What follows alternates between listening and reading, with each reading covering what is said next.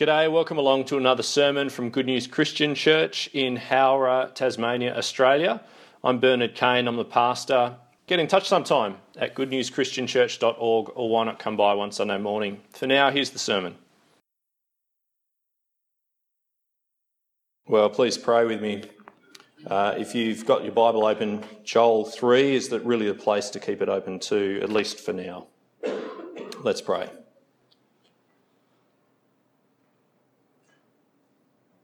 Father, thank you so much that you have spoken and revealed yourself in this world. Your word is a mighty thing, changing things that are dead to things that are alive, changing things that are not into things that are. And Father, we pray that you would awaken in us a greater knowledge of you but a greater worship of you by the power of your Spirit and your word in our lives. We pray it for Christ's sake. Amen.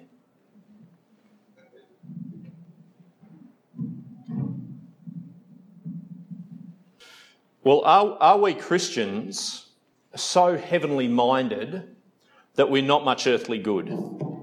Are we Christians so heavenly minded uh, that we really know earthly good? Do we have our heads, you know, so consumed with the heavenly and with the, the far off and uh, otherworldly existence and life, things like salvation and recreation and all that kind of stuff, that we hold back from being much help down here on planet Earth? Is that us? That we're so much about being holy that we kind of never get around to being holistic? The prophet Joel lived 2,500 years ago or thereabouts. It's a little bit hard to date him actually. Uh, round about in the 6th century BC in Judah, that's in southern Israel. Uh, he was a man and yet he was God's prophet to the people at the time. And perhaps you could imagine his lot at the time taking him to task, something like this. Joel, we've just had a locust plague, mate. We have just had a locust plague ravage our land. We're living on the edge here, Joel. So can you just let up for five minutes, could you? Just let up for five minutes about this day of the Lord business and give us a hand. We've got barns that need to be rebuilt. We've got food that needs to be found from somewhere. I mean, it's not like heaven's going to fix that stuff down here for us, Joel. That's for us to do. So come on and muck in, would you? Can imagine that. You're so heavenly minded. You're just not much earthly good. And of course, you know, for us today, what would it be? For the Christians in this world. Civil wars in Africa, uh, food supply for 7 billion people and more uh, into the future, ever growing slums around some of the world's biggest cities, even family breakdown or access to education here in the West. There, there are plenty of problems to go around, aren't there? And if us Christians don't muck in, then what hope have we got of fixing this place? You can see where the claim might come. Are we so heavenly minded that we're just not of much earthly use? Well, today, in our final little foray into Joel's prophecy, I'm just going to tackle what I see as half of that question. We're going to have to leave the other half of it for another time. Because the thing is, Joel is absolutely heavenly minded. I think we've seen that over these weeks. Absolutely heavenly minded. If by that we mean he is consumed by the stuff of God, he's consumed by thought of the future, of these big eternal realities, that's absolutely Joel in his prophecy. And does that mean that he just never gets around to helping with the practical stuff? Well, I don't know, actually. It's a little bit hard to tell, hasn't it been, over these four weeks as we've been reading through Joel? I don't know if he's picked up a hammer and nails and got stuck into things. But what we do know, you know, we're going to have to leave that side of things for another time, but what we do know is this. Unlike some, Joel believed that a heavenly hope had far more going for it than a mere earthly fix to their problems. A heavenly hope had far more going for it than an earthly fix. And it's that that I would like us to weigh very carefully today. Could it be that what is broken in our world, what is wrong in our world and what sort of stumps us and we don't quite know what to do with, could it be that what is broken in our world ultimately cannot be fixed by us? Oh, I'm not saying don't try, don't make efforts, don't try and do things that help people. But could it be that ultimately what is broken in this world cannot be fixed by us down here, and it can't be fixed by us mucking in together and collaborating and the rest, and that a heavenly hope is far more earthly good than we could ever muster by sheer willpower, by sheer collaboration, by our own grit. So, welcome back to the day of the Lord in Joel. The day of the Lord, which I'm calling God's great gift of heavenly horror, I think, in chapter 3 of, of Joel. I wonder if you make it out to be that as we go through. It should cause us to ask questions about just how broken this world is it should give us pause for thought. You know, do I actually believe that we've got answers or could find answers to the biggest questions looming for us as a race on this planet? It should prompt a sober thought. You know, well, if we don't have the answers or can't find the answers, then might a heavenly hope turn out to be very good news for our earthly needs down here. So please dive in with me now in uh, Joel's gospel as we, Joel's, it's not, it is a gospel, but it's not a gospel. Joel's prophecy. Sorry, that's what I meant to say. Dive in with me to Joel's prophecy as we plunge back these 2,500 years, 2,500 years into his world. I've got three points. I'd like to give them to you up front so that you know where we're going. Firstly, the day of the Lord speaks good news over our terror. Secondly, the day of the Lord speaks terrible news for our good. And lastly, the day of the Lord gathers a good world around our great God. We'll get to those in turn. You'll be able to keep up, no doubt. Firstly, the day of the Lord speaks good news over our terror. Now, I'm about to read from Joel chapter 3, verse 1. Can I just notice this, this one thing before we read? By chapter 3, and this is especially for you if you've been here for these past few weeks, uh, by chapter 3 now, you'll notice we're not talking about locusts anymore. Okay, so you need to get your head back in this uh, very agricultural kind of society, and they have been ravaged by locusts and plague after plague that has put them on the edge. But by chapter 3, we're not talking about them anymore. They've slipped off the radar. And what we've shifted to is something far darker and far deeper. But probably, I think, our focus has fallen on wounds that heaven, can I put it this way, that heaven would need to minister to if it was going to be much earthly good for these people. The background for this section is from around about 80 odd years earlier. Babylon conquered their parents and their grandparents and uh, just all the war crimes that went with that. Joel chapter 3 bringing heavenly good news to this earthly bad. Joel chapter 3, verse 1. In those days, he's talking about the day of the Lord, prophesying, looking forward to this day of the Lord. In those days and at that time, when I restore the fortunes of Judah and Jerusalem, it's the Lord speaking, I will gather all nations and bring them down to the valley of Jehoshaphat. It's a weird name. Jehoshaphat just means the Lord judges or the Lord will judge. Uh, bring them down to the valley of Jehoshaphat, and there I will enter into judgment against them concerning my inheritance, my people Israel, for they scattered my people among the nations and divided up my land. They cast lots for my people and traded boys for prostitutes. They sold girls for wine that they might drink. Now, what have you against me, O Tyre and Sidon, and all you regions of Philistia? Are you repaying me for something I've done? If you're paying me back, I'll swiftly and speedily return on your own heads what you've done. For you took my silver and my gold and carried off my finest treasures to your temples. You sold the people of Judah and Jerusalem to the Greeks that you might send them far away from their homeland. I don't know if you've read a, a little novel by a bloke called Jonathan Safran Foer not Jonathan Safran, all right, different guy. Um, Jonathan Safran Foer, his book Everything is Illuminated. It's this very, very bleak story. Uh, it's, it's a fiction, but one of those kind of historical fiction kind of works. It's this very, very bleak story about a Polish town of Jews in and after the war. And at one point, the main character in the story meets this woman, Lista, years later, and she's living in squalor, like absolute poverty, a mess. But in her grief and with her memories, it's like she can't even see the circumstances that she's living in. Can't even see how bad it is immediately right around her at the time. And why? Well, because her memories absolutely consume her and they torment her and they blind her, even to basic needs. She has no peace, you see, about her lost baby and her town that has been wiped out. And I think there's a similar thing going on in Joel. Never mind the locusts. Never mind that we don't know where our meals are going to come from.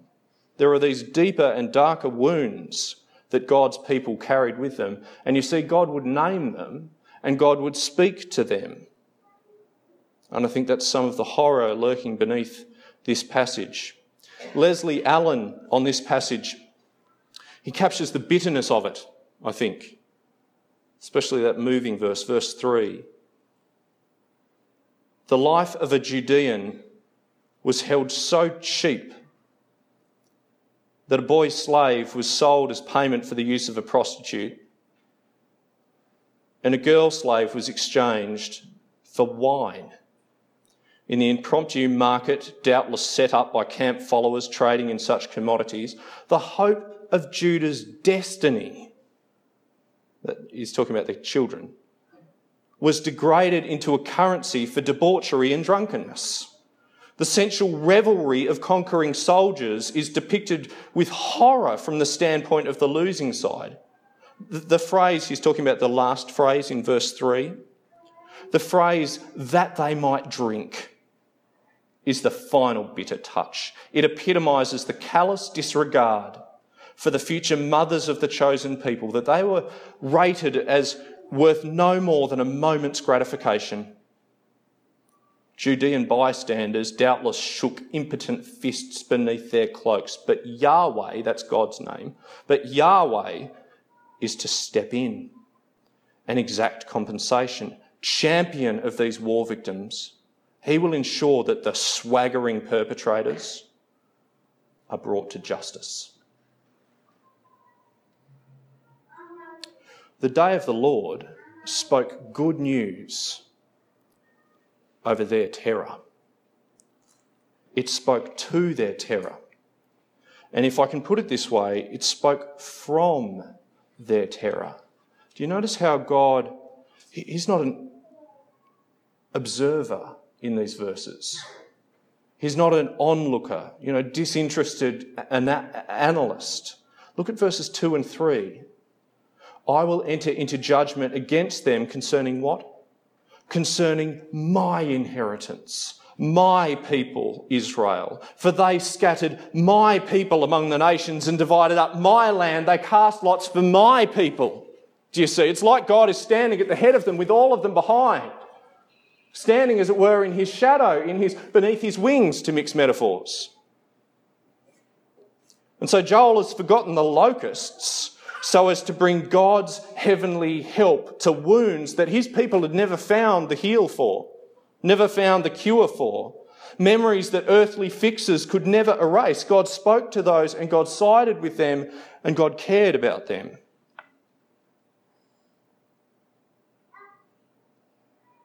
And secondly, now, the day of the Lord speaks terrible news for our good. Firstly, speaks good news over our terrors, but the day of the Lord speaks terrible news for our good. The heavy, the heavy heavenly stuff continues. Let's read on. This, this day means good news for God's people. It does. But it means, but it brings evil to a terrible end. Let's read from verse 6. We'll take it back up from there. You sold the people of Judah and Jerusalem to the Greeks that you might send them far away from their homeland.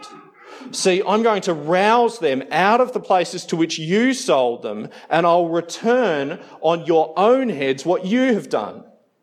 I will sell your sons and daughters to the people of Judah, and they will sell them to the Sabaeans, a nation far away. The Lord has spoken. Proclaim this among the nations prepare for war. Rouse the warriors, let all the fighting men draw near and attack. Beat your plowshares into swords and your pruning hooks into spears. Let the weaklings say, I'm strong. Come quickly, all you nations from every side, and assemble there. Bring down your warriors, O Lord.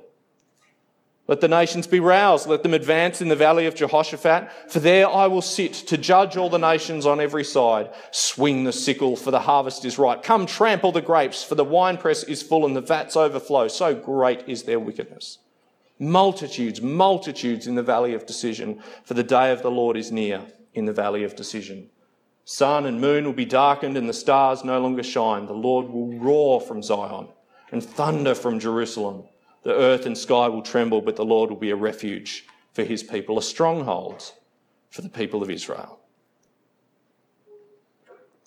Um, I feel I should just make a quick, a couple of quick comments uh, on a verse that might bring some of us, I'm sure, has brought some of us a, a, little unstuck, even just as I've read it there and as John read it to us before. Is it right? Here is the conundrum.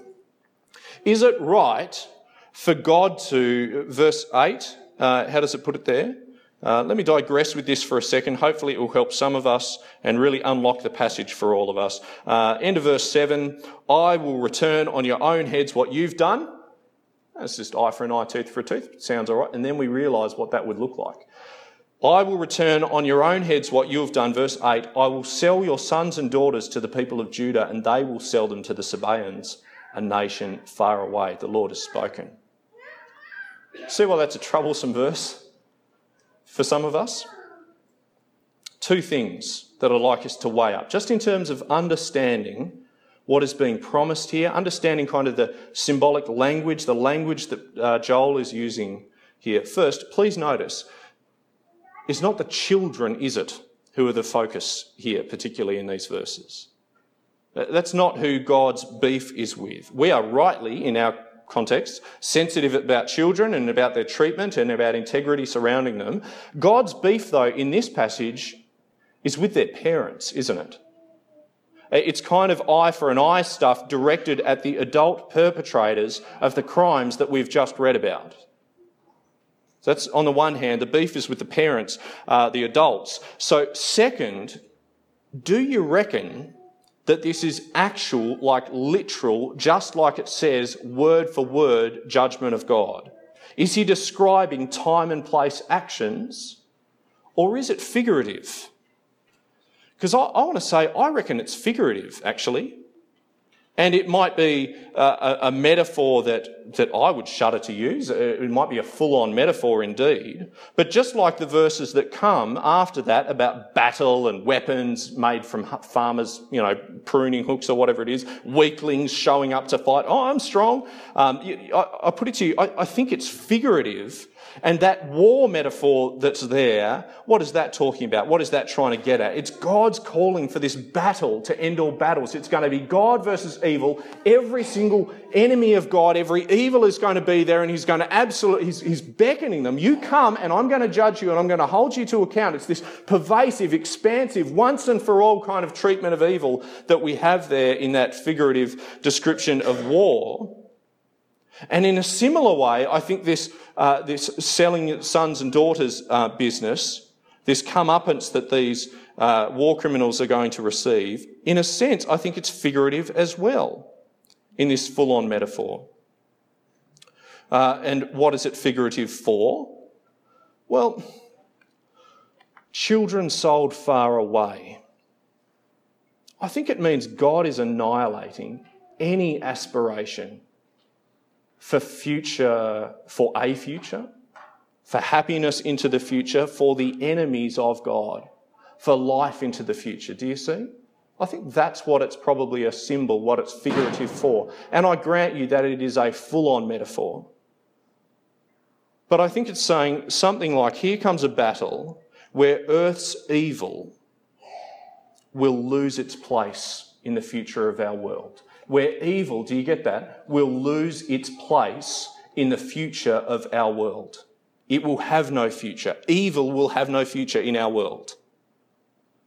Imagine that. Imagine a world where evil itself, where the enemies of God themselves won't have a place in the future world of God. Tim Keller, he says, look, in the end, how on earth do you describe hell, or heaven for that matter? How do you describe stuff like that, or the judgment of God? You've got to do it with pictures. It is so otherworldly. It is so hard to conceive of. You've got to do it with pictures. Uh, here's what he says He says, All descriptions and depictions of heaven and hell in the Bible are symbolic and metaphorical. Each metaphor suggests one aspect of the experience of hell. For example, fire tells us of the disintegration, while darkness tells us of the isolation. Having said that, doesn't it all imply that heaven and hell themselves are metaphors? They're very much realities. The Bible clearly proposes that heaven and hell are actual realities, but also indicates that all language about them is elusive, metaphorical, and partial. Here's the thought the day of the Lord speaks terrible news for our good. The heavenly help speaks terrible news to the greatest problems in our earthly circumstance.